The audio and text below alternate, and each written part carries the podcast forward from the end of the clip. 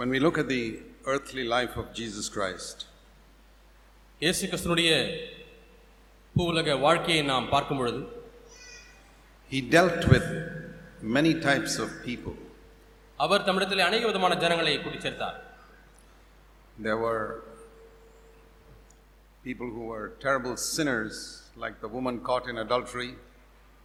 விபச்சாரத்திலே கையுமையுமாய் பிடிக்கப்பட்டதான அந்த ஸ்திரீயைப் போல பயங்கரமான பாவிகளை தமிழத்தில் அழைத்தார் In Samaria, there was a woman who had been divorced five times and was now sleeping with a man she was not even married to. சமாரியாவிலே ஒரு ஸ்திரீ இருந்தார்கள் ஐந்து முறை விவாகரத்து செய்தவர்கள் இப்பொழுது அவள் வாழ்ந்து கொண்டிருக்கக்கூடிய ஒரு மனிதன் அவள் அவளுக்கு புருஷன் அல்ல And Jesus even used her to bring a revival in Samaria. Samariya பட்டணத்திலே ஒரு எழுப்புதலை கொண்டு வருவதற்காக அந்த ஸ்திரீயும் கூட தேவன் பயன்படுத்தினார் He dealt with a Roman, Roman military men who came asking him for healing in their home. தன்னுடைய குடும்பத்திலே ஒருவருக்கு சுகம் கிடைக்க முடியாய் அவரை தேடி வந்த ரோம பட்டாள வீரனை ஆண்டவர் You know, those சேர்த்துக் were, கொண்டார் those were people who never read the Bible, who didn't know anything about the true God. இவர்கள் எல்லாரும் மெய்யான தேவனை அறியாதவர்கள் வேதத்தை கற்று அறிந்தறாதவர்கள் In John chapter 12, we read about people from Greece who came, Greeks, who wanted to see Jesus. Greece என்றதான பட்டணத்திலிருந்தும் கூட இயேசுவை காணும்படியாக வந்திருந்த மக்களை குறித்து யோவான் பன்னெண்டிலே நாம் வாசிக்கிறோம் And then he dealt with religious leaders like the Pharisees, scribes, Sadducees. பரிசேயர்கள் வேதபாரகர் சதுசேயர் என்கிறதான மத தலைவர்களோடு கூட தலைவர்களோடும் கூட ஆண்டவர் இடைப்பட்டார் என்று பார்க்கிறோம் He stood before kings like Herod and governors like Pilate. ராஜாக்களைப் போல இருந்ததான ஏரோதுக்கு முன்பாக நின்றார் கவர்னராகிய பிலாத்துவுக்கு முன்பாக அதிபதியாகிய பிலாத்துக்கு முன்பாக நின்றார் But one thing we see ஒரு காரியத்தை நாம் பார்க்கிறோம் the people who persecuted Jesus the most were the most religious people of his time. இயேசுவை அதிகமாக அவருக்கு கஷ்டத்தை கொடுத்த உபத்திரவப்படுத்தின மக்கள் யார் என்று சொன்னால் அவருடைய காலத்திலே வாழ்ந்ததான அதிக மத சம்பந்தத்தில் ஈடுபட்ட மக்கள் தான் And that is something we have to learn from. இதிலிருந்து நாம் ஒன்றை கற்றுக்கொள்ள வேண்டியவர்களாக இருக்கிறோம் That the people who read the Bible, வேதத்தை வாசித்தவர்கள் studied it every week, ஒவ்வொரு வாரமும் வேதத்தை கற்றறிந்தவர்கள் and who were correct in their doctrine, தங்களுடைய உபதேசத்திலே மிகவும் நேர்த்தியாக சரியாக இருந்தவர்கள் the Pharisees, பரிசேயர்கள் they were the ones who were most eager to kill the Lord Jesus. இவர்கள் தான் இயேசுவை கொலை செய்வதற்கு அதிக பிரயாசம் எடுத்தவர்கள் There were two certificates that Jesus gave to the Pharisees பரிசேயர்களுக்கு இயேசு கிறிஸ்து கொடுத்ததான இரண்டு நற்சாட்சிகள் உண்டு good certificates. நல்ல சான்றிதழ்கள் We think that Jesus never said anything good about the Pharisees. பரிசேயர்களை குறித்து இயேசு ஒரு நல்வார்த்தை கூட பேசவில்லை என்று நாம் எண்ணிக்கொண்டிருக்கலாம் Now listen, இப்பொழுது கவனித்து கேளுங்கள் Matthew chapter 23 மத்தேய் இருபத்தி மூன்றாம் அதிகாரம் and verse 2 and 3. இரண்டு மூன்று வசனங்கள் The scribes and Pharisees have seated themselves in the chair of Moses. வேதபாரகரும் பரிசேயரும் மோசையினுடைய ஆசனத்திலே உட்கார்ந்திருக்கிறார்கள் Now he's speaking to his disciples in verse 1. ஒன்றாம் வசனத்தை பார்த்தீர்களா இயேசு கிறிஸ்து தம்முடைய சிஷ்யர்களை Now, நோக்கி பேசுகிறார் picture this in your mind. உங்களுடைய இப்படி பா- இப்படி காட்சிப்படுத்தி பாருங்கள் Jesus is talking to 12 disciples. இயேசு தம்முடைய பன்னிரண்டு சிஷ்யர்களிடத்திலே பேசிக் And கொண்டிருக்கிறார் he said, I want to tell you something. உங்களுக்கு ஒன்றை சொல்ல விரும்புகிறேன் Verse 3. மூன்றாம் வசனம் Everything, everything that the Pharisees tell you to do, do. பரிசேயர்கள் உங்களை கை கொள்ளும்படி சொல்லுகிற எல்லா காரியங்களையும் நீங்கள் செய்யுங்கள் Would Jesus have said that about all that the priests of Diana tell you to do, do? தியானாளுடைய ஆசாரியர்கள் சொல்லுகிறதெல்லாம் நீங்கள் செய்யுங்கள் என்று இயேசு சொல்லியிருந்திருப்பாரா Or the Greek priests of the god Zeus, whatever they tell you to do, do? கிரேக்க தேவதனுடைய ஆசாரியர்கள் சொல்லுகிற இவைகள் எல்லாம் நீங்கள் செய்யுங்கள் என்று இயேசு சொல்லியிருப்பாரா Never. இல்லை ஒரு காலம் இல்லை He didn't even tell them to do everything the Sadducees told them to do. சதுசேயர்கள் உங்களுக்கு சொன்ன யாவற்றையும் நீங்கள் செய்யுங்கள் என்றும் கூட அவர் சொல்லவில்லை Because Sadducees were people, even though they accepted the Old Testament, they did not believe in angels or spirits or resurrection. சதுசேயர்கள் பழைய ஏற்பாட்டு காலங்களில் வா- இருந்த எல்லா காரியங்களும் ஏற்றுக்கொண்டாலும் கூட உயிர்த்தெழுதல் ஆவிகள் தூதர்கள் இவைகளை ஏற்றுக்கொள்வதில்லை So Jesus never said that about the Sadducees. ஆகவே சதுசேயர்களை குறித்து சொல்லும்பொழுது இயேசு But அப்படி he சொல்லவில்லை said, But the Pharisees tell you, do it because what they say is right. ஆனால் பரிசேயர்கள் சொல்லுகிற யாவையும் நீங்கள் கை கொள்ளுங்கள் ஏன் என்று சொன்னால் அவர்கள் சொல்லுகிறதெல்லாம் சரி The only thing, verse 3, don't do according to their actions because they say things but don't do them. அவர்கள் செய்கின்படி நீங்கள் செய்ய வேண்டாம் ஏனென்று சொன்னால் அவர் சொல்லுகிறார்கள் சொல்லியும் செய்வதில்லை So here is one good certificate that Jesus gave about the Pharisees. ஆகவே பரிசேயர்களை குறித்து இயேசு கொடுத்ததான ஒரு நற்சாட்சி இங்கே இருக்கிறது Their, according to the letter, their doctrines are correct. எழுத்தின்படி அவர்களுடைய உபதேசம் எல்லாம் சரியாக இருக்கிறது Second certificate, இரண்டாவது நற்சாட்சி in Matthew chapter 23 and verse 25.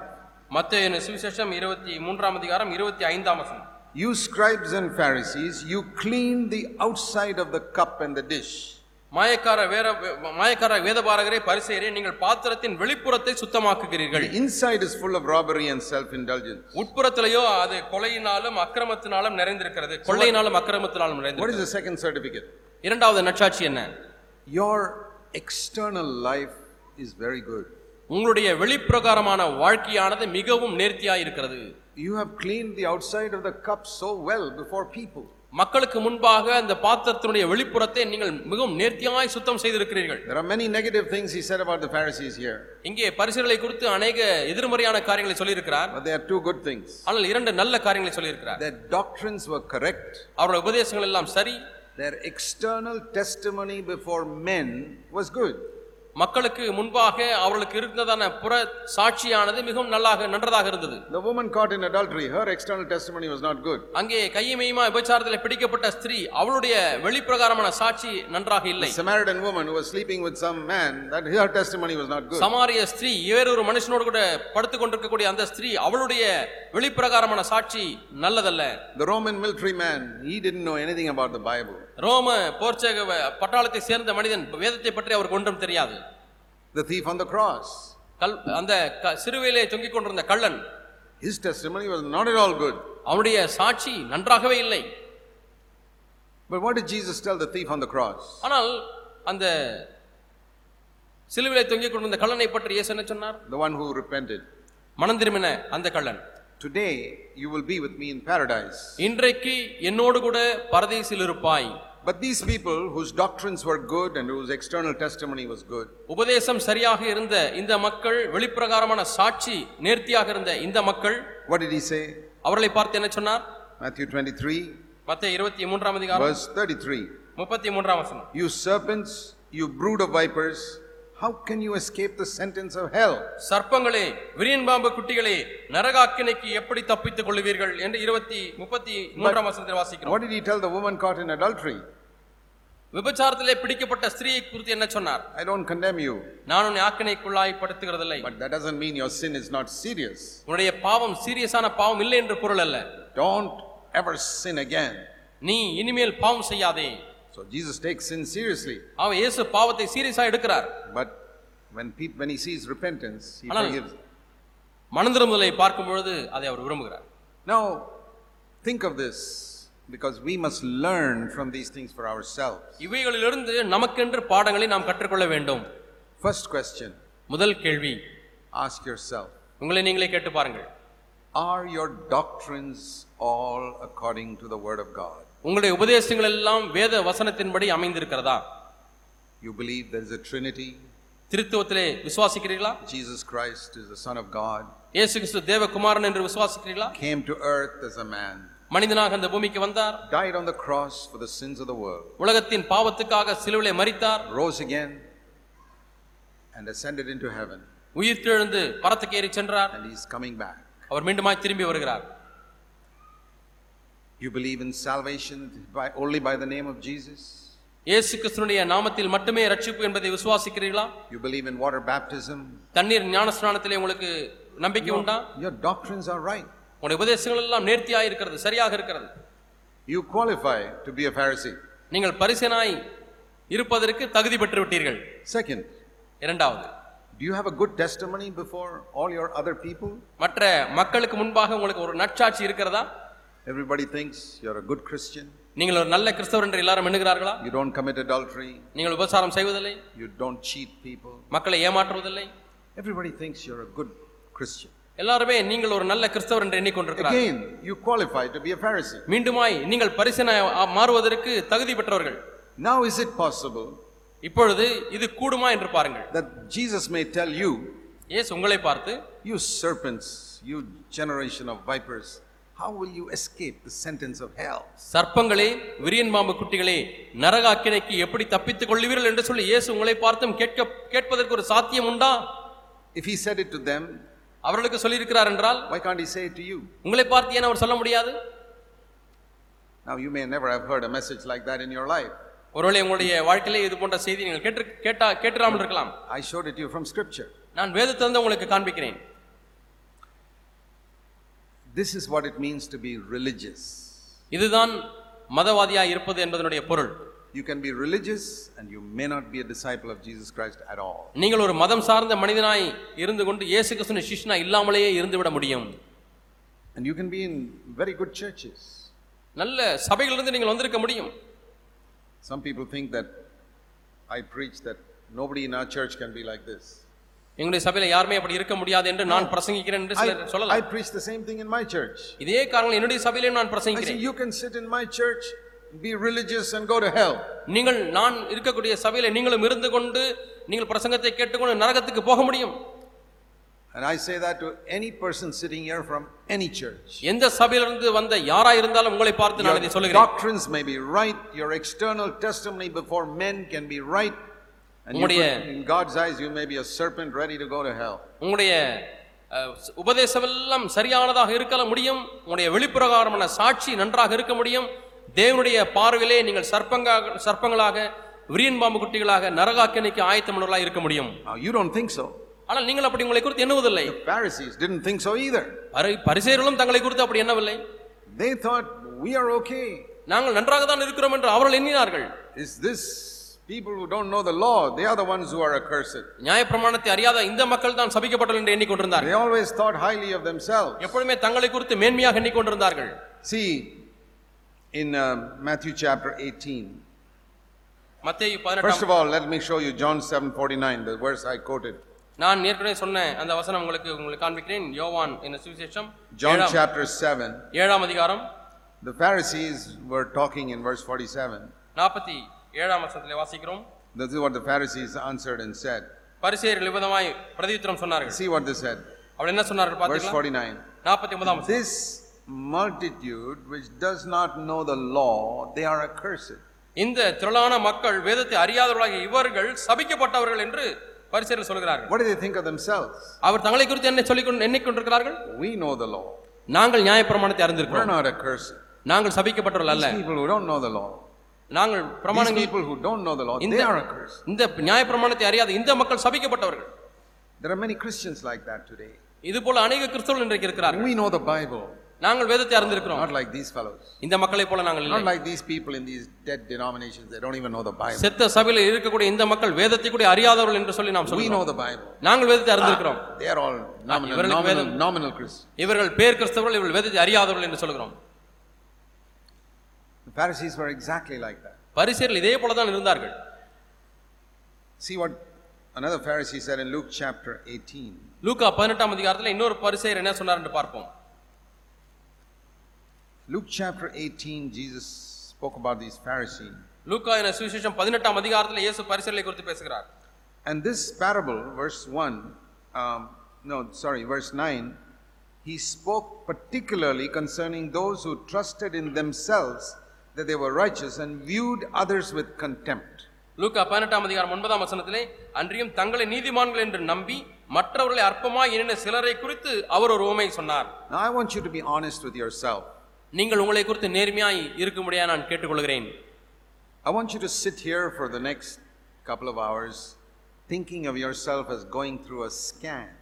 அடுத்த ஒரு சில மணி நேரங்கள் நான் ஒரு ஸ்கேன் எடுக்கக்கூடிய ஒரு நிலையிலே இருக்கிறேன் என்பதாக நீங்கள் உணர முடியா நான் கேட்கிறேன் If you go for a scan to some of these expensive hospitals, you spend more than 10,000 rupees. நீங்கள் சில அஹ், பெரிய ஆஸ்பத்திரிகளுக்கு நீங்கள் சென்றீர்கள் என்று சொன்னால் அங்கே பத்தாயிரம் ரூபாய் கூட நீங்கள் செலவழித்து ஸ்கேன் எடுப்பீர்கள் But here the Holy Spirit's willing to give you a scan which is more important, which is absolutely free. அந்த ஸ்கேனை காட்டிலும் இங்கே பரிசுத்த ஆவியானவர் உங்களுக்கு கொடுக்கக்கூடிய ஸ்கேன் அது மிகவும் விலை உயர்ந்தது ஆனால் அது இலவசமாய் கொடுக்கிறார் A scan from God's word, தேவனுடைய வார்த்தையிலிருந்து வரக்கூடிய ஒரு scan not from my words. என்னுடைய வார்த்தையிலிருந்து அல்ல I can't scan anybody. நான் யாரையுமே ஸ்கேன் பண்ண முடியாது God's word scans me and scans you. தேவனுடைய வார்த்தையானது என்னையும் ஆராய்ந்து பார்க்கிறது உங்களையும் ஆராய்ந்து So when you பார்க்கிறது read a verse like this, இது போன்ற ஒரு வசனத்தை நான் வாசிக்கும் you பொழுது know what you should ask yourself? உங்களை கு- நீங்கள் என்ன கேட்க வேண்டும் என்று தெரியுமா Lord, ஆண்டவரே do I trust in myself that I'm righteous?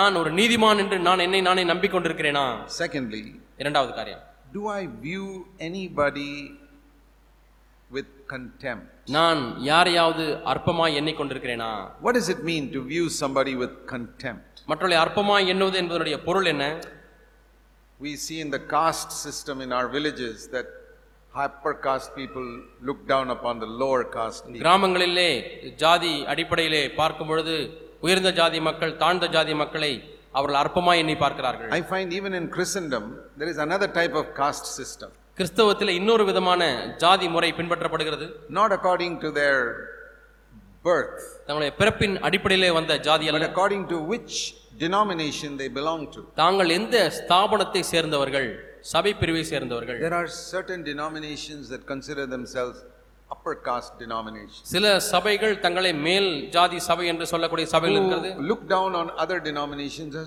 lower caste denominations. மற்ற சபை பிரிவுகளை பார்க்கும்பொழுது இது கீழ் ஜாதி சபையை போல பார்க்கிறார்கள் And what do they say about themselves? தங்களை குறித்து அவர்கள் என்ன சொல்லிக் கொள்கிறார்கள் Verse 11 பதினோராம் வசனம் God, I thank you that I'm not like other people. ஆண்டவரே நான் மற்ற மக்களைப் போல இல்லை ஆகவே உமக்கு நன்றி செலுத்துகிறேன் I thank you that I'm not like those people in those denominations who are so blind. அந்த சில சபைகளில் இருக்கிறார்களே மிகவும் குருடர்களைப் போல இருக்கிறார்களே அவர்களைப் போல ஆண்டவரே நான் இல்லை And why does this person think he's better than that person? ஏன் இவர் அந்த நபரை காட்டிலும் நான் நல்லவன் என்று எண்ணுகிறார் Not because necessarily his life is better, அவருடைய வாழ்க்கை நன்றாக இருப்பதினாலே அல்ல it's because he feels he has got the New Testament doctrine. தனக்கு புதிய ஏற்பாட்டு உபதேசம் இருக்கிறது என்று அவர் எண்ணுகிறபடினாலே Oh, we've got the correct doctrine. ஓ நமக்கு சரியான உபதேசம் கிடைத்து விட்டது If you look at all the denominations in Christianity, இன்றைக்கு கிறிஸ்தவத்தில் இருக்கக்கூடியதான எல்லா சபை பிரிவுகளையும் பார்க்கும் பொழுது you find there are a lot of differences in doctrine. உபதேசங்களிலே பல வித்தியாசங்கள் இருப்பதை நீங்கள் பார்க்கிறீர்கள் And each looks down on the other. ஒவ்வொரு சபை பிரிவினரும் மற்ற சபை பிரிவினரை அற்பமா எண்ணுகிறார்கள் The Protestant can look down on the Roman Catholic. Protestant மக்கள் ரோமன் கத்தோலிக்கரை கீழாக பார்க்கலாம் I thank God that I don't pray to Mary, I don't pray for the dead.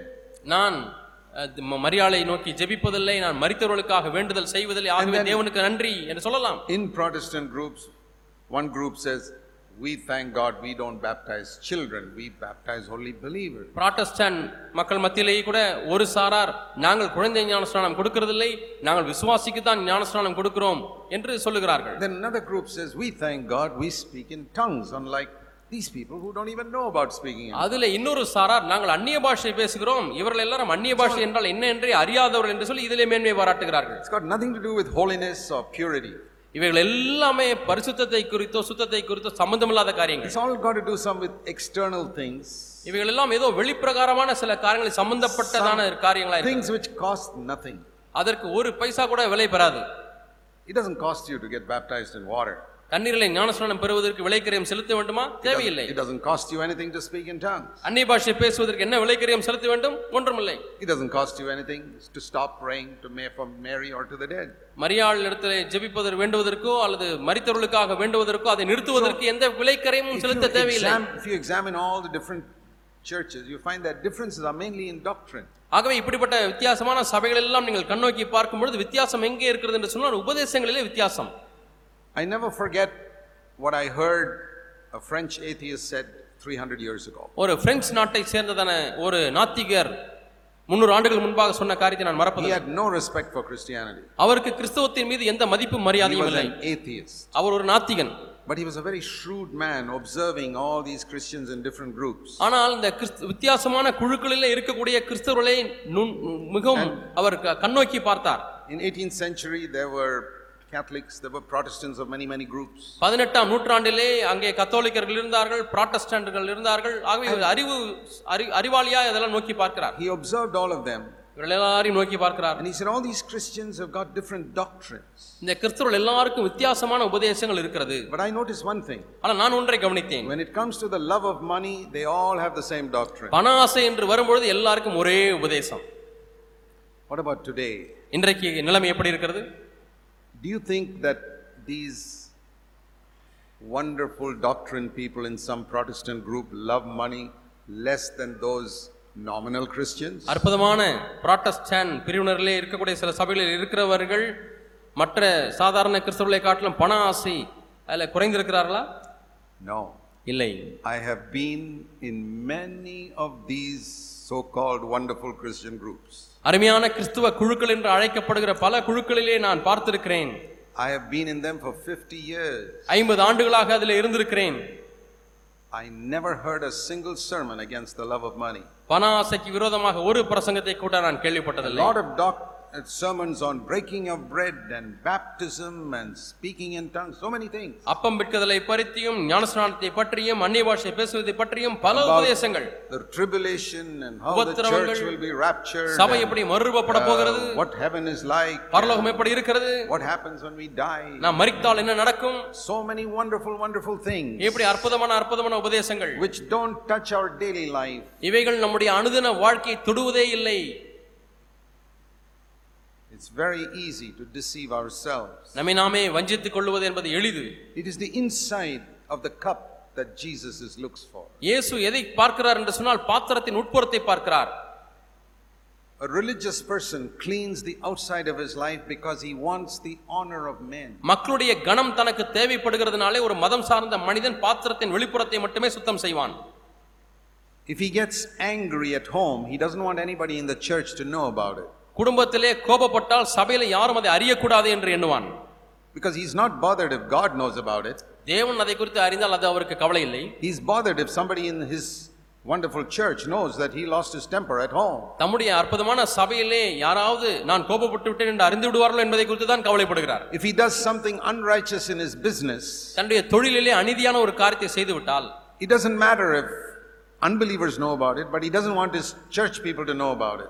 தன் தன்னிடத்தில் இருக்கக்கூடிய அவிசுவாசிகள் அதை அறிந்து கொண்டால் அது அவனுக்கு ஒரு பொருட்டல்ல ஆனால் தன்னுடைய சபை மக்கள் அதை அறிந்து விடக்கூடாது He's so concerned about his testimony before men. மனிதர்களுக்கு முன்பாக தனக்கு இருக்கக்கூடிய சாட்சியை கொடுத்து அவ்வளவு அக்கறை He's very concerned that the outside of his cup must be spotlessly clean. தன்னுடைய பாத்திரத்தின் வெளிப்புறமானது எந்த ஒரு கரையும் இல்லாதபடிக்கு பளிச்சென்று இருக்க வேண்டும் என்று கவனமாயிருக்கிறார் Anyone who's like that, இது போல இருக்கக்கூடிய யாராயிருந்தாலும் whichever denomination they are in, அவர் எந்த ஸ்தாபன சபையை சேர்ந்தவராயிருந்தாலும் சரி even if he's a brother or sister in my church, அப்படிப்பட்டவர் என்னுடைய சபையில் இருக்கக்கூடிய ஒரு சகோதரனாக சகோதரியாக இருந்தாலும் சரி I would say you're a Pharisee நான் என்ன சொல்லுவேன் நீ ஒரு பரிசேயன் and you're not going to get into God's kingdom. நீங்க தேவனுடைய ராஜ்யத்துக்குள்ளே பங்கு பெறவே முடியாது If you read Matthew 23, it is very clear.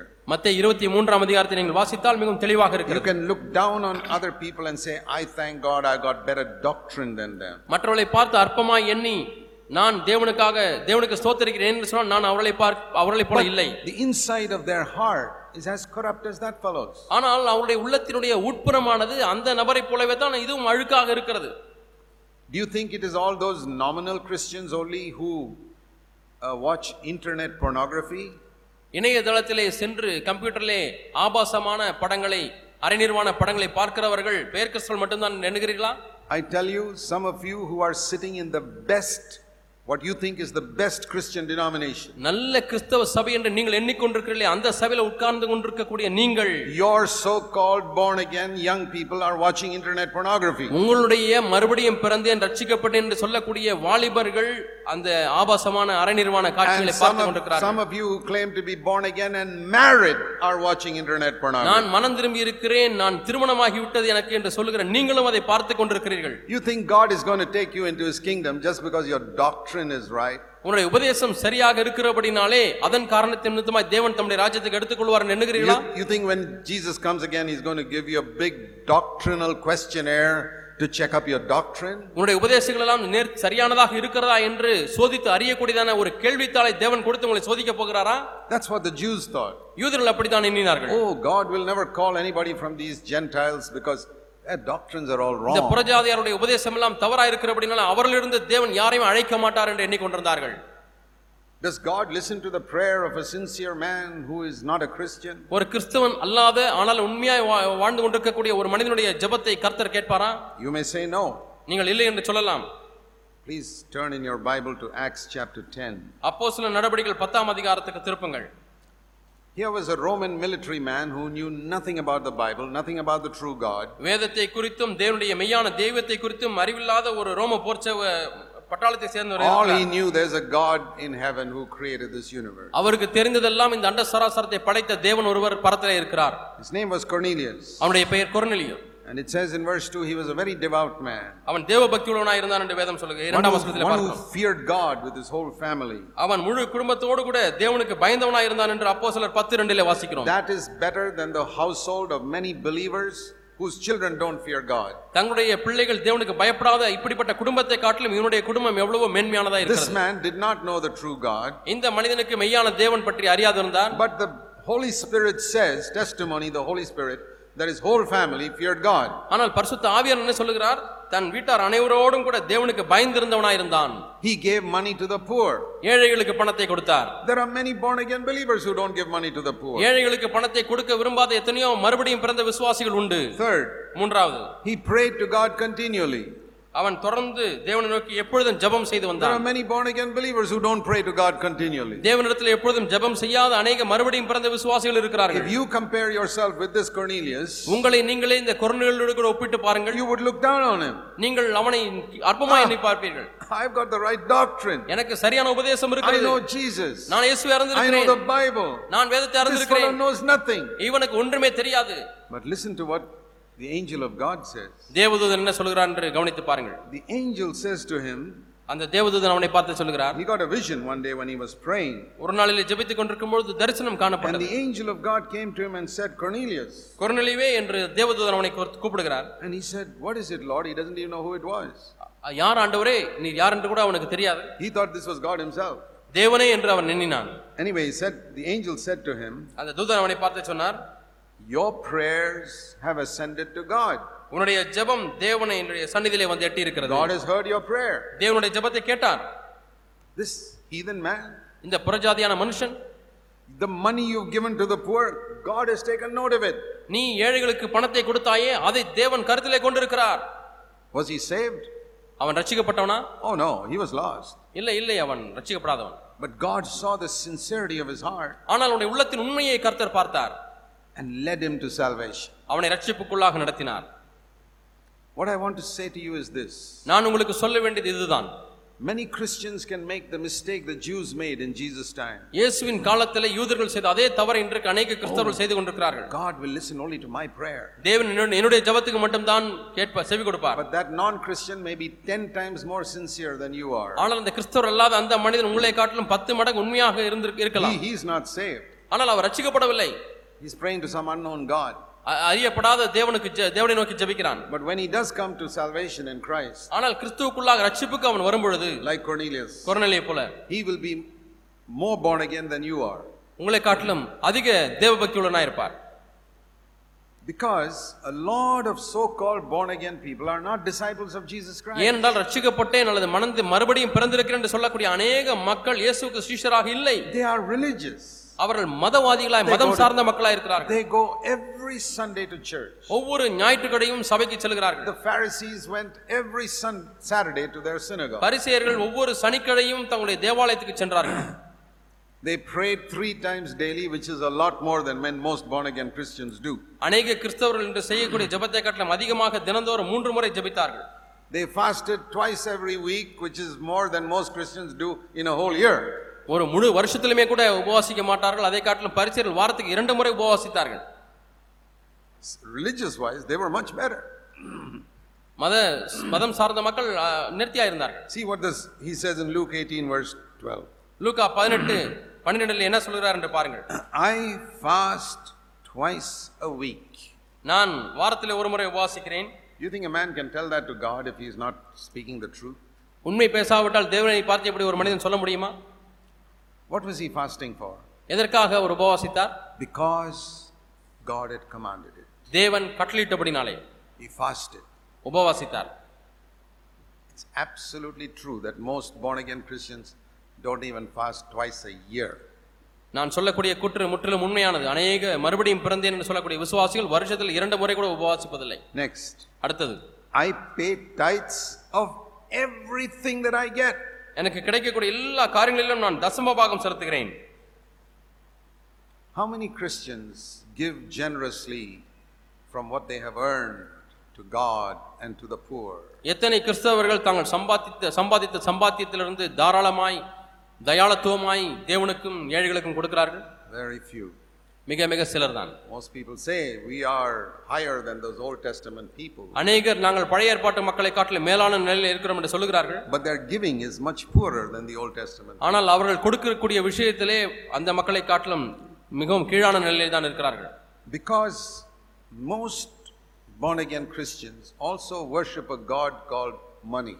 அநேக மறுபடியும் பிறந்தேன் என்று சொல்லக்கூடிய கிறிஸ்தவர்கள் பணம் என்கிற தெய்வத்தை வணங்கி கொண்டிருக்கிறார்கள் Look what Jesus said to the Pharisees. இந்த பரிசீலனுக்கு இயேசு என்ன சொன்னார் என்று பாருங்கள் It says in Luke 16 14, லூக்கா பதினாறு பதினான்கிலே வாசிக்கிறோம் the Pharisees were the religious people of his time.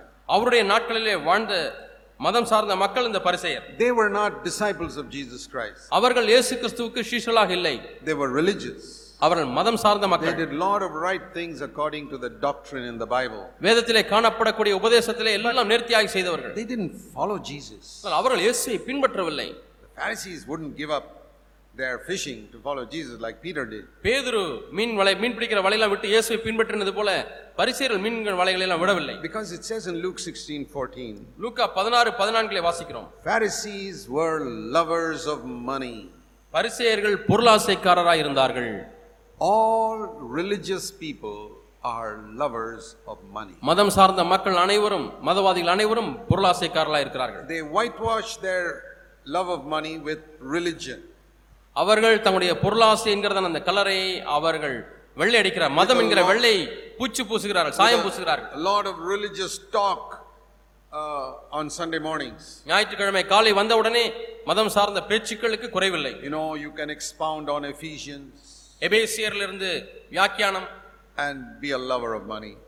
வியாக்கியானம் சொல்லிவிட்டு பண ஆசைக்காரனாக இருந்து விட You முடியும் can explain every detail of the tabernacle in Exodus and be a lover of money. யாத்ராம புஸ்தகத்தில் ஆசிரியப்பு கூடாரத்தை குறித்தான உபதேசங்கள் எல்லாம் நேர்த்தியாக சொல்லிவிட்டும் பண ஆசைக்காரனாக இருந்து விட You can முடியும் explain with charts about the second coming of the Lord and be a thorough lover of money. இயேசு கிறிஸ்துவின் இரண்டாம் வருகையை குறித்ததான வரைபடங்களை எல்லாம் வைத்து உபதேசித்து விட்டும் பணக்க பண ஆசைக்காரனாக இருந்து விட முடியும் But Jesus said to them, இயேசு அவர்களை பார்த்து சொன்னார் Luke 16 13, லூக்கா பதினாறாம் அதிகாரம் பதிமூன்றாம் வசனம் No servant can serve two masters. எந்த ஊழியக்காரனும் இரண்டு எஜமான்களுக்கு ஊழியம் செய்ய முடியாது Well, you know that.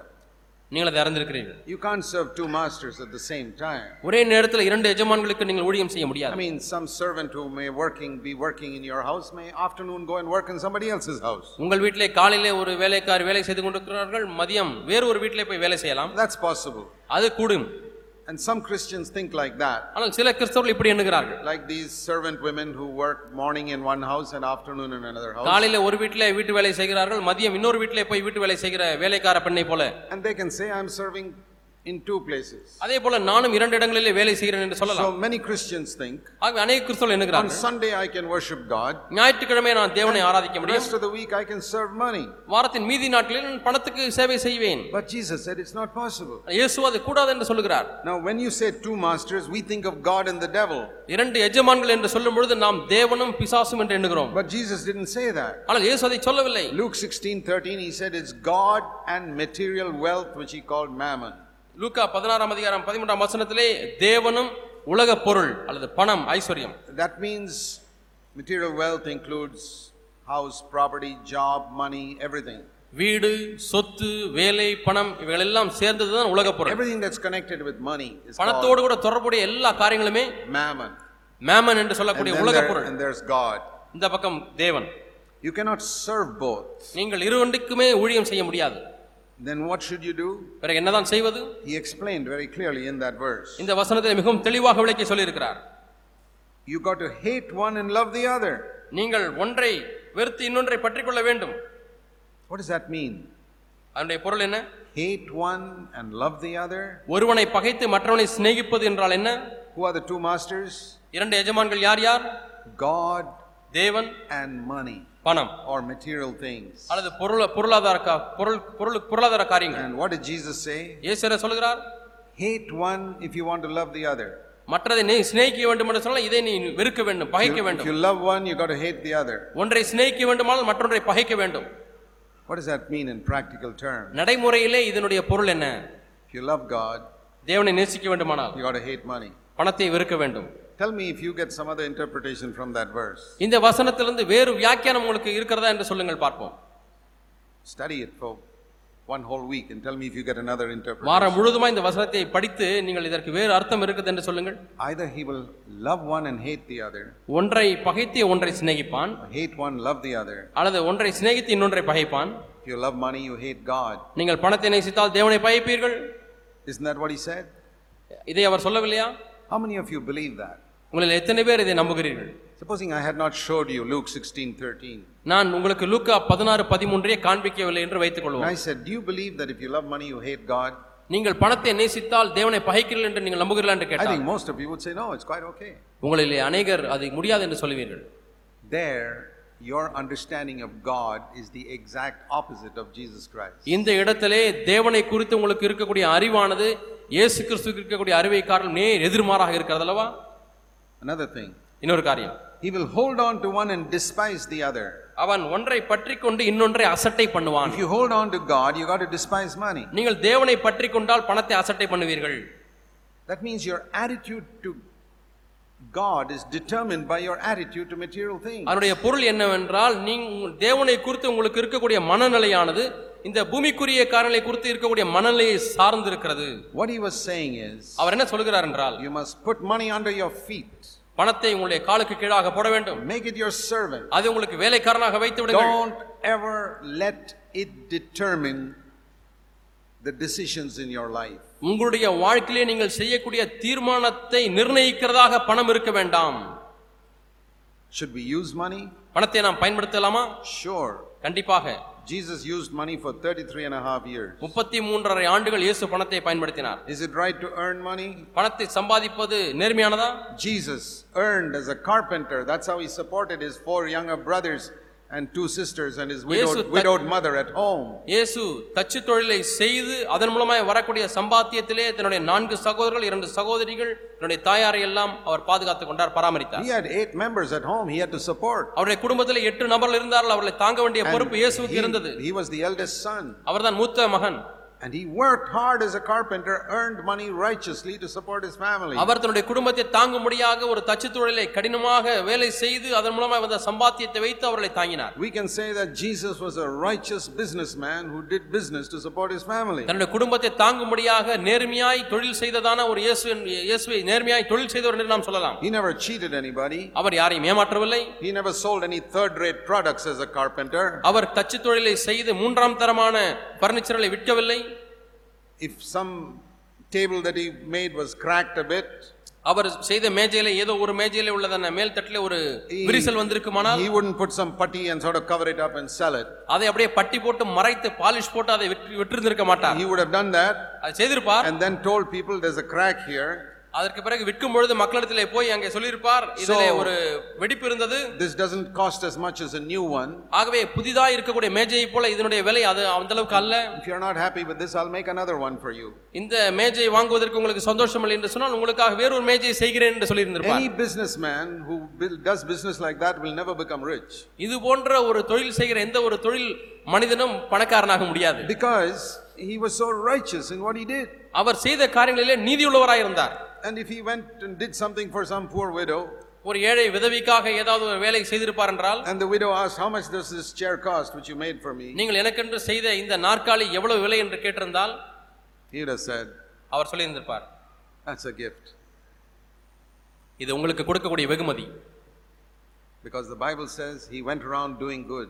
அவர் நன்மை செய்கிறவராய் சுற்றித் இருந்தார் என்று வேதம் சொல்கிறது Such people, he would never have become the richest carpenter in Nazareth. அப்படிப்பட்ட மக்கள் நாசரேத்தூரிலே பணக்கார தச்சர்களாய் மாறி இருக்க But முடியாது he would have been the most righteous carpenter in Nazareth. ஆனால் நாசரேத்தூரிலே இருந்த மிகவும் நீதியுள்ள ஒரு தச்சராக அவர் So he இருந்திருப்பார் has shown us how to earn our money, how to support our family. ஆகவே அவர் எப்படி பணம் சம்பாதிப்பது எப்படி நம்முடைய குடும்பத்தை தாங்குவது என்பதை காண்பித்திருக்கிறார் So he could not buy all the things for his house that all the rich carpenters could buy. ஆகவே அவர்களுடைய நாட்களிலே வாழ்ந்ததான பணக்கார கார்பெண்டர்ஸ் வீடுகளில் என்னென்னலாம் பொருள் வைத்திருக்கலாம் எல்லாவற்றையும் இவருடைய வீட்டுக்கு வாங்க முடியவில்லை Because he was righteous. ஏனென்றால் அவர் நீதி உள்ளவராக இருந்தார் He wasn't just a religious person who went to the synagogue and lived as he liked in that.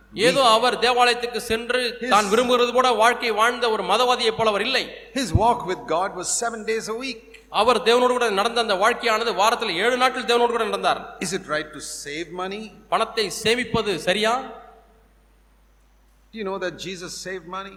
இயேசு பணத்தை சேமித்தார் என்று உங்களுக்கு தெரியாதா That's why he appointed a treasurer to keep a bag. ஆகவே தான் தன்னுடைய காரிய த- தன்னுடைய பணக்கார பணப்பை வைத்திருப்பதற்காக ஒருவரை நியமித்தார் Whether you keep money in a bag or a bank, it's a saving. நீங்கள் பணத்தில் பையிலே வைத்திருந்தாலும் பேங்க்ல வைத்திருந்தாலும் அது சேமிப்பு தான் Because they didn't spend it all the same day. அந்த நாளிலே ஒரே நாளிலே எல்லாவற்றையும் செலவு செய்யவில்லை If they spent everything the same day, there was no need to keep a bag. ஓ, அக- அன்றைக்கு கிடைக்கக்கூடிய பணத்தை எல்லா எல்லா பணத்தையும் அன்றைக்கே செலவு செய்தால் பணப்பையே அவசியம் இல்லை So Jesus has taught us it is right to use money.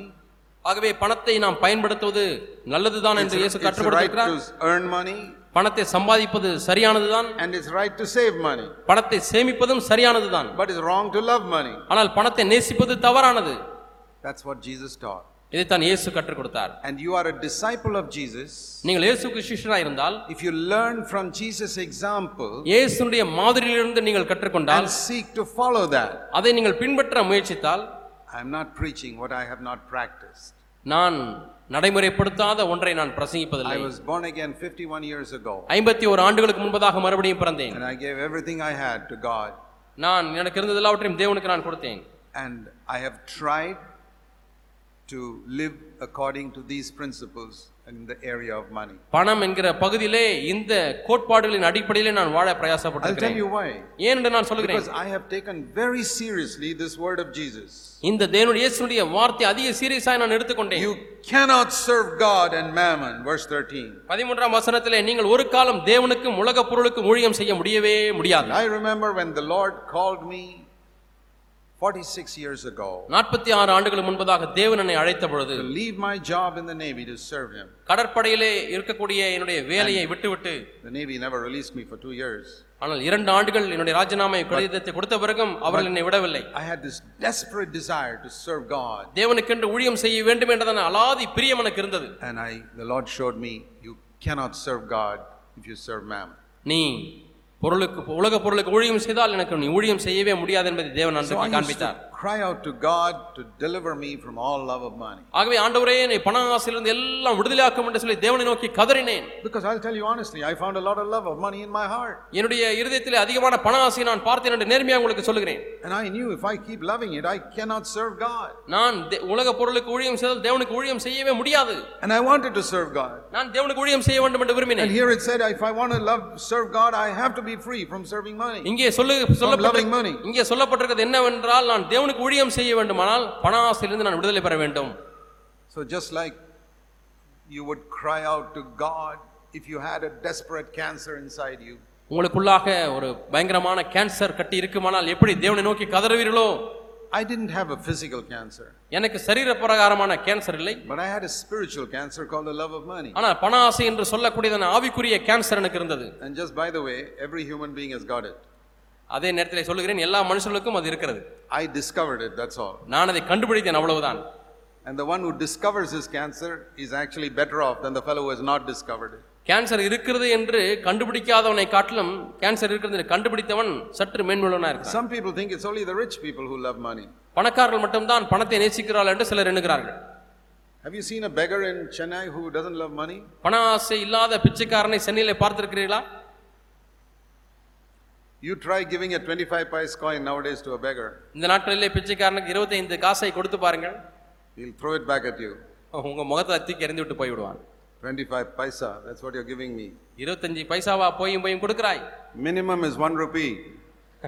குறைந்தபட்சம் ஒரு ரூபாய் Some may throw even that in your face. சில பேர் அந்த ஒரு ரூபாய் கூட உங்கள் முகத்திலே தூக்கி எறிந்து விட்டு போய்விடுவார் You won't see a beggar anywhere in India who doesn't love money. பணத்தை நேசிக்காத எந்த ஒரு பிச்சைக்காரனை பார்ப்பது கடினம் You think it's only rich people who love money? பணக்காரர்கள் மட்டும்தான் பணத்தை நேசிக்கிறார்கள் என்று எண்ணுகிறீர்களா It's got nothing to do with your income or your wealth.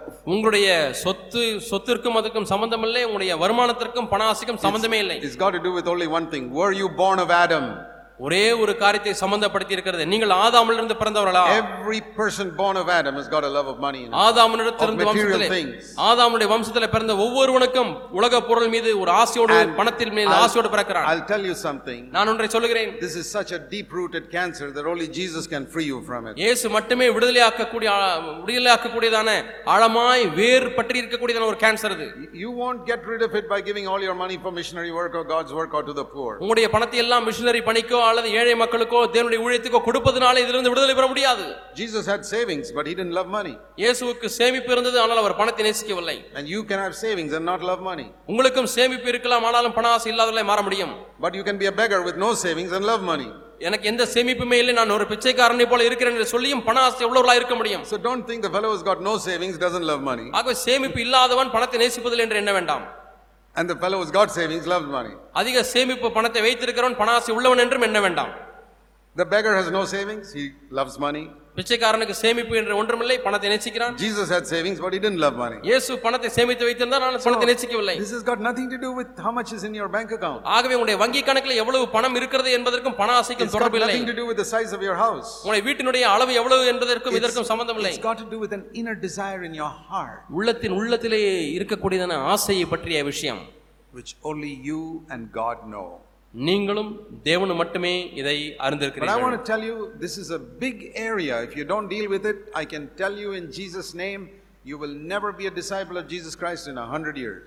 இது ஒரு பெரிய பகுதியா இருக்கிறது நான் உங்களுக்கு சொல்லுகிறேன் இந்த காரியத்தில் நீங்கள் இடைபடாவிட்டால் நூறு ஆண்டுகள் ஆனாலும் நீங்கள் இயேசுக்கு சிஷ்யனாய் மாற முடியாது Now, let me give you an example from Luke chapter 19. லூக்கா பத்தொன்பதாம் அதிகாரத்திலிருந்து ஒரு உதாரணத்தை உங்களுக்கு சொல்லுகிறேன் Now, we read there about a man called Zacchaeus. இங்கே சகைவு என்றதான ஒரு மனிதனை குறித்து நாம் வாசிக்கிறோம் Verse 2, it says he was a chief tax collector. இரண்டாம் வசனத்திலே அவன் அந்த பரிசீலர்களுக்கெல்லாம் தலைவன் என்று வாசிக்கிறோம் He was the income tax commissioner of those days.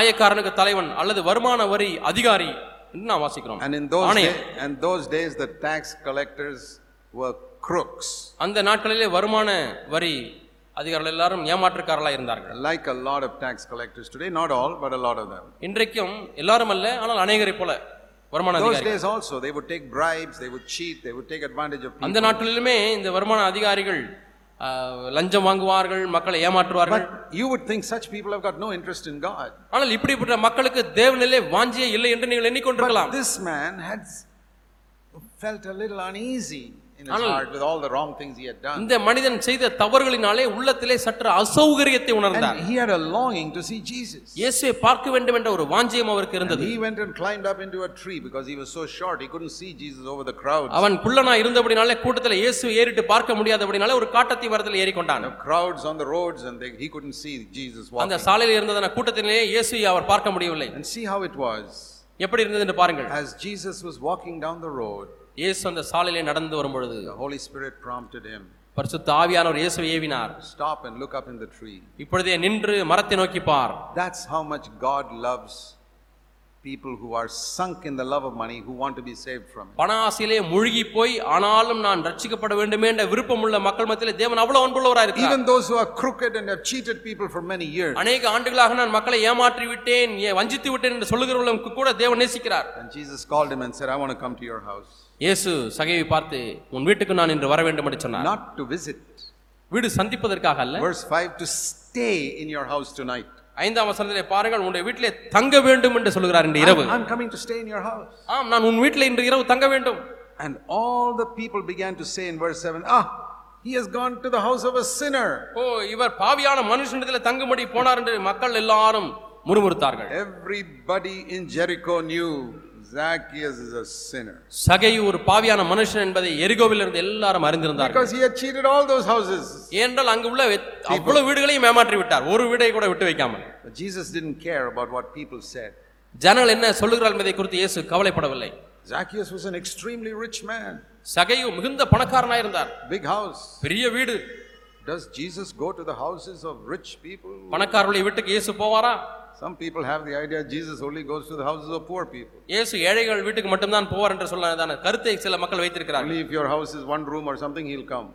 வீட்டில் ஒரு அறை இருந்தால் மட்டும்தான் இயேசு வருவார் என்றெல்லாம் எண்ணுகிறார்கள் Who told you this nonsense? இந்த அஹ், தே- தேவையில்லாத காரணம் சொன்னது யார் Jesus will go to anybody's house. இயேசு யார் வீட்டுக்கு வேண்டுமானாலும் போவார் One room or ten rooms. ஒரு அறை இருந்தாலும் சரி பத்து அறை கொண்ட வீடா இருந்தாலும் சரி But so many prejudices we have in our mind, wrong ideas about Jesus. நாம் இப்படிப்பட்டதான தவறான கருத்துக்கள் எல்லாம் நம்முடைய மனதில் வைத்து இயேசுவையும் தவறாய் கணிக்கிறோம் We are like these Jewish people. ஏனென்றால் இந்த யூத மக்களை போல நாம் இருக்கிறோம் And now listen. இப்பொழுது கவனியுங்கள் As he came near the house, அவர் அந்த வீட்டண்டை நெருங்கி வரும்பொழுது in the NASB, it's very clear. அந்த என்ஏஎஸ்பி மொழிபெயர்ப்பில் மிகவும் தெளிவாயிருக்கிறது Verse 8 Zacchaeus stopped. சகையோ நின்றான் He stopped Jesus, saying, Don't come to my house. ஆண்டவரே என் வீட்டுக்கு வர வேண்டாம் Just wait a minute. கொஞ்சம் காத்திருங்கள் This house has been built with a lot of black money. அவனுடைய வீடு கருப்பு பணத்தினாலே கட்டப்பட்ட வீடு I've cheated a lot of people. நிறைய மக்களை ஏமாற்றி வந்த வருமானத்தினாலே கட்டப்பட்ட வீடு You're a holy man. How can you come and live in this ஆண்டவரே sin- நீர் ஒரு this house பரிசுத்தவான் made with sinful money? நீர் ஒரு பரிசுத்தவான் இந்த வீடோ பாவத்தின் பணத்தினாலே கட்டப்பட்ட வீடு இதுக்குள்ள எப்படி நீர் வர முடியும் Today, there are a lot of people who are building their houses with the black money. இன்றைக்கு அநேக மக்கள் கருப்பு பணத்தினாலே தவறாய் வந்த பணத்தினாலே தங்கள் வீடுகளை Say they கட்டுகிறார்கள் are born again. மறுபடியும் பிறந்தேன் என்று சொல்கிறார்கள் But they don't have the sense, the conscience of Zacchaeus. சகையுக்கு இருந்ததான அந்த உணர்வோ மனசாட்சி They இவர்களுக்கு say, இல்லை oh, of course, Jesus lives in this house. They have a board saying Christ is the head of this house.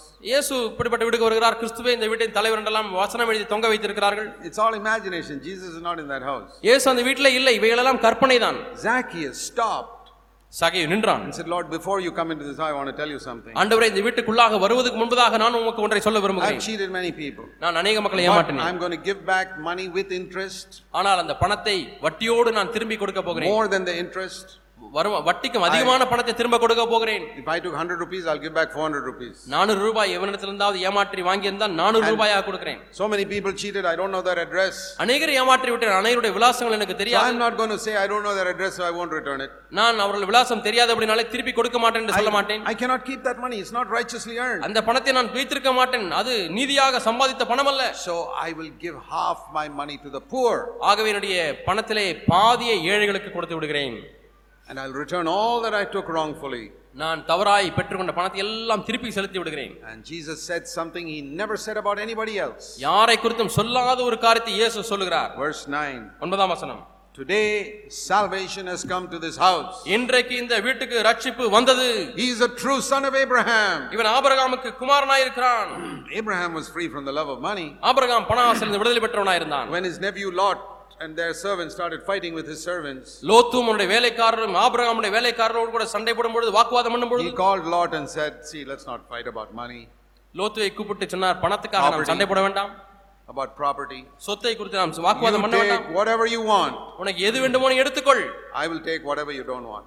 உனக்கு எது தேவையில்லை அதை நான் எடுத்துக்கொள்கிறேன் Have you ever heard of a settlement in a family after the father dies where somebody says to the brothers, You take whatever you want, whatever you don't want, I'll take? ஏதாவது ஒரு குடும்பத்திலே தகப்பனார் இறந்த உடனே அங்கே சொத்து அஹ், பங்கு வைக்கும் பொழுது இப்படி கேள்விப்பட்டிருக்கிறீர்களா சகோதரர்களே உங்களுக்கு வேண்டியதெல்லாம் எடுத்துக்கொள்ளுங்கள் நீங்கள் வேண்டாமல் விட்டு விட்டதை நான் எடுத்துக்கொள்கிறேன் என்று யாராவது சொல்லியிருக்கிறார்களா That is the son of Abraham. அப்படி சொல்லவர்கள் ஆபிரகாமுடைய குமாரர் I told my own father that. என்னுடைய சொந்த அப்பாவிடத்தில் நான் அப்படி சொன்னேன் You can give my brother and sister what they want, whatever is left. out. அண்ணனுக்கும் என்னுடைய சகோதரிக்கும் சகோதரனுக்கும் நீங்கள் கொடுத்து விடுங்கள் மீதி எது இருக்கிறதோ அதை நான் எடுத்துக்கொள்கிறேன் Because I was desperate to be a servant of God. ஏன்னா நான் தேவனுடைய ஊழியக்காரனா இருக்க வேண்டும் என்றதான ஒரு அலாதி வாஞ்சை எனக்குள்ளாக இருந்தது And Abraham told the king of Sodom, I won't take any of the money you give. Abraham சோதமின் ரோஜா ராஜாவை பார்த்து சொன்னான் உன்னுடைய பணம் எனக்கு வேண்டாம் I will not take one shoelace from an unbeliever. பாதரைச்சினுடைய ஒரு சரட்டாகிலும் ஒரு அவிசுவாசத்தை நான் எடுக்க மாட்டேன் You can take it. நீ எடுத்துக்கொள் Ja- Jesus said, Zacchaeus is the true son of Abraham. சகையு ஆபிரகாமுடைய மெய்யான குமாரன் என்று இயேசு And சொன்னார் then this verse said, பிறகு இந்த வசனத்தில் Verse சொல்கிறார் 10 The Son of Man has come to seek and to save those who are lost. எழுந்து போனதை தேடவும் ரட்சிக்கவுமே மனுஷகுமாரன் வந்திருக்கிறார் What was Zacchaeus lost in? சகையு எதில எழுந்து போயிருந்தார் He was not lost in adultery.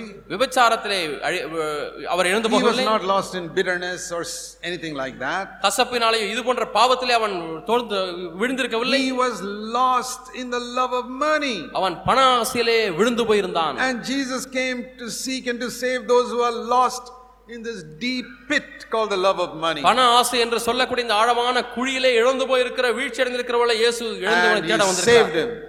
அவரிலிருந்து அவனை ரட்சிக்கிறார் When I read that verse, நான் இந்த வசனத்தை வாசித்த பொழுது I said, Lord, ஆண்டவரே I'm also lost in the love of money. நானும் பண ஆசையிலே தொலைந்து போனவன் ஆண்டவரே Please save me. என்னை ரட்சியும் ஆண்டவரே I cannot save myself. நானாக என்னை ரட்சிக்க முடியாத ஆண்டவரே I'm in a pit. How can I come out of it? ஆண்டவரே நானே ஒரு குழியிலே கிடக்கிறேன் எப்படி நானாக வெளியே வர முடியும் Save me. ஆண்டவரே என்னை ரட்சியும் I want to ask all of you sitting here இங்கே உட்கார்ந்து கொண்டிருக்கிறவங்க எல்லாரையும் நான் கேட்டுப்பா how கேட்கிறேன் many of you have prayed that prayer even once in your whole life? உங்களில் எத்தனை பேர் உங்கள் வாழ்க்கை முழுவதுமாக ஒரு முறையாவது இந்த ஜெபத்தை செய்திருக்கிறீர்கள் You know that He will not save you unless you ask Him. நீங்கள் அவரை கேட்காத பட்சத்தில் அவர் உங்களை ரட்சிக்க மாட்டார் And if you don't acknowledge that you're lost, He'll never save you. நான் இந்த விஷயத்திலே தொலைந்து போனேன் வீழ்ச்சி அடைந்தேன் என்று நீங்கள் ஒத்துக்கொள்ளாவிட்டால் அவர் காது அவர் ரட்சிக்க முடியாது Why is it He could not save the Pharisees? ஏன் அவர் பரிசீலனை ரட்சிக்க முடியவில்லை Because they would not acknowledge that they're lost. அவர்கள் தொலைந்து போனவர்கள் என்பதை அவர்கள் ஒத்துக்கொள்கிறது They இல்லை say, We're okay. நாங்கள் சரியாக தான் So இருக்கிறோம் என்று as you சொல்கிறார்கள் hear this message today, இன்றைக்கு நீங்கள் இந்த செய்தியை கேட்கும் பொழுது there are some of you sit here and say, That doesn't apply to me. I'm okay. உங்களிலே சிலர் உட்கார்ந்து கொண்டிருக்கிறீர்கள் இந்த செய்தி எனக்கு அல்ல நான் நன்றாக தான் இருக்கிறேன் என்று சொல்கிறீர்கள் You know what Jesus will say to you? உங்களை பார்த்து இயேசு என்ன சொல்வார் தெரியுமா Then I have not come for you. உனக்காக நான் வரவில்லை Because healthy people don't need a doctor. ஆரோக்கியமானவர்களுக்கு வைத்தியம் தேவையில்லை I will go to the sick people. நான் வியாதியஸ்தலத்திலே செல்கிறேன் The sick are those who say, Lord, I'm lost in the love of money. Please. save me." பிணியாளிகள் யார் என்றால் ஆண்டவரே நான் பண ஆசையில வீழ்ச்சி அடைந்திருக்கிறேன் இழந்து போய் விட்டேன் Lord, ஆண்டவரே I've got a cancer called the love of money. ஆண்டவரே பண ஆசைங்கிறதான கேன்சர் எனக்கு இருக்கிறது ஆண்டவரே I want you to save me from நான் that. இதுல இருந்து நீர் என்னை ரட்சிக்க வேண்டும் ஆண்டவரே Those will be saved. அவர்கள் ரட்சிக்கப்படுவார்கள் The remaining will imagine that they don't have a cancer. மீதி உள்ளவர்கள் தங்களுக்கு கேன்சர் இல்லை என்று கற்பனை செய்து கொள்கிறார்கள் Why have I spoken so much about this? ஏன் நான் இதை குறித்து இவ்வளவு அதிகமாக பேசியிருக்கிறேன் Because this is where the Pharisees of that time got exposed. இந்த விஷயத்திலே தான் அந்த நாட்களில் வாழ்ந்த பரிசேயர்கள் வெளியரங்கமாக்கப்பட்டார்கள் They got so angry they killed Jesus. அவர்கள் இயேசுவை கொலை செய்யும்படி கொலை செய்யும் அளவுக்கு கோபப்பட்டார்கள் Dear brother, sister, அருமையான சகோதர சகோதரிகளே God loves you. தேவன் உங்களை நேசிக்கிறார் He wants to save you from something that's corrupting you. உங்களை கெடுத்து கொண்டிருக்கிற ஒரு காரியத்திலிருந்து அவர் ரட்சிக்க விரும்புகிறார் God does not withhold any good thing from us. தேவன் நம்மிடத்திலிருந்து நன்மையான எந்த ஒரு காரியத்தையும் அவர் வழங்காதுறார் Psalm 84 says that. சங்கீதம் எண்பத்தி நாலு அதை சொல்கிறது 1 Timothy 6:17 God has given us richly all things to enjoy. நாம் எல்லாவற்றையும் அனுபவிக்கும்படியாக தேவன் இவைகளை திரளாய் நமக்கு கொடுத்திருக்கிறார் என்று ஒன்று தீமோத்தி ஆறு பதினாலே வாசிக்கிறோம் What does he ask you to give up? எதை விட்டுவிட முடியாய் அவர் கேட்கிறார் What do you take out of the mouth of your 1-year-old child? உங்களுடைய ஒரு வயது நிரம்பிய குழந்தையினுடைய வாயிலிருந்து எதை நீங்கள் எடுப்பீர்கள் You know the child will pick up mud and stones and screws and nails and put it into his mouth. சில சமயத்தில் ஒரு வயது குழந்தை மண்ணை வாயிலை போட்டுவிடும் நட்டை வாயிலை போய்விடும் ஸ்க்ரூவை வாயிலை போட்டுவிடும் You'll take that all out of its mouth. அந்த காரியங்கள் எல்லாம் நீங்கள் அந்த குழந்தையின் வாயிலிருந்து எடுத்து But if விடுவீர்கள் it's eating some rice or some vegetable, you won't take that out of the mouth. சாதத்தை சாப்பிடும் பொழுது காய்கறியை சாப்பிட்டால் அதை நீங்கள் Or எடுப்பீர்களா some ice cream. ஐஸ்கிரீம் சாப்பிட்டால் What does a mother take out of the mouth of its child? ஒரு தாய் தன்னுடைய குழந்தையின் வாயிலிருந்து எதை பிடுங்கி எடுக்கிறது all the things that will harm it. அந்த குழந்தைக்கு தீமை செய்கிற ஒவ்வொரு காரியத்தையும் வெளியே You வெளியெடுக்கிறார் take that stone and screw and all out of the mouth, the child starts crying. நீங்கள் அந்த வாயிலை போட்டுக்கொண்ட அந்த ஸ்க்ரூவோ அல்லது மண்ணையோ கல்லையோ நீங்கள் வெளியே எடுத்தால் குழந்தை அழ ஆரம்பிக்கிறது Jesus wants to save us only from the things that are dis- going to destroy us. நம்மை எது கெடுக்குமோ அதிலிருந்து மட்டுமே இயேசு நம்மை விடுதலையாக்க The விரும்புகிறார் things that hinder us from being disciples of Jesus. Christ. இயேசுவுக்கு சீஷராய் இருப்பதற்கு நம்மை தடை செய்கிற காரியத்தை தேவன் எடுக்க விரும்புகிறார் So don't be afraid. ஆகவே பயப்பட வேண்டாம் Come to Jesus. இயேசுவண்டை வாருங்கள் Say, Lord, you've forgiven my sin. ஆண்டவர் என்னுடைய பாவங்களை மன்னித்திருக்கிறீர் Now please save me from the love of money. இப்பொழுது என்னை பண ஆசையில் இருந்தும் ஆண்டவரே என்னை ரட்சியும் God will save you. தேவங்களை ரட்சிப்பார் Let's pray. நாம் ஜெபிப்போம் Heavenly Father, பரலோக பிதாவே as we bow before you, உமக்கு முன்பாக நாங்கள் தலை வணங்குகிறோம் you're the God who can see to the innermost depths of our heart. ஆண்டவரே உங்களுடைய இருதயத்தின் அந்தரங்கங்களையும் ஆழங்களையும் அறிகிற தேவன் ஆண்டவரே You reveal truth to us from the word because you love us. நீர் எங்களை நேசிக்கிறபடினாலே உங்களுடைய வார்த்தையிலிருந்து எங்களுக்கு சத்தியத்தை காண்பிக்கிறீர் You want to save us from all the things that destroy us. ஆண்டவரே எங்களை கெடுக்கக்கூடிய எல்லா காரியங்களிலிருந்தும் எங்களை மீட்க விரும்புகிறீர் ஆண்டவரே I pray you'll help us to be honest, ஆண்டவரே நாங்கள் நேர்மையா இருக்க முடியும் எங்களுக்கு உதவி செய்ய முடியாது ஜெபிக்கிறோம் not to have an empty glory in our doctrines, எங்களுடைய உபதேசங்களை குறித்து வெறுமையான ஒரு மகிமை வேண்டாம் ஆண்டவரே but to be really saved. உண்மையாலுமே நாங்கள் ரட்சிக்கப்பட வேண்டும் We pray in Jesus' name. இயேசு நாமத்தில் ஜெபிக்கிறோம் பிதாவே Amen. ஆமென்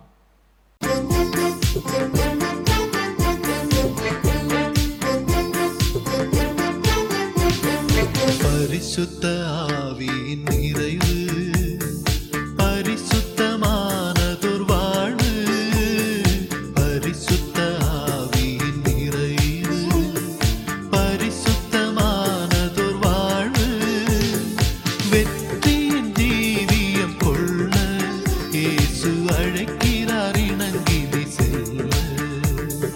வெற்றியின் ஜீவியம் கொள்ள இயேசு அழைக்க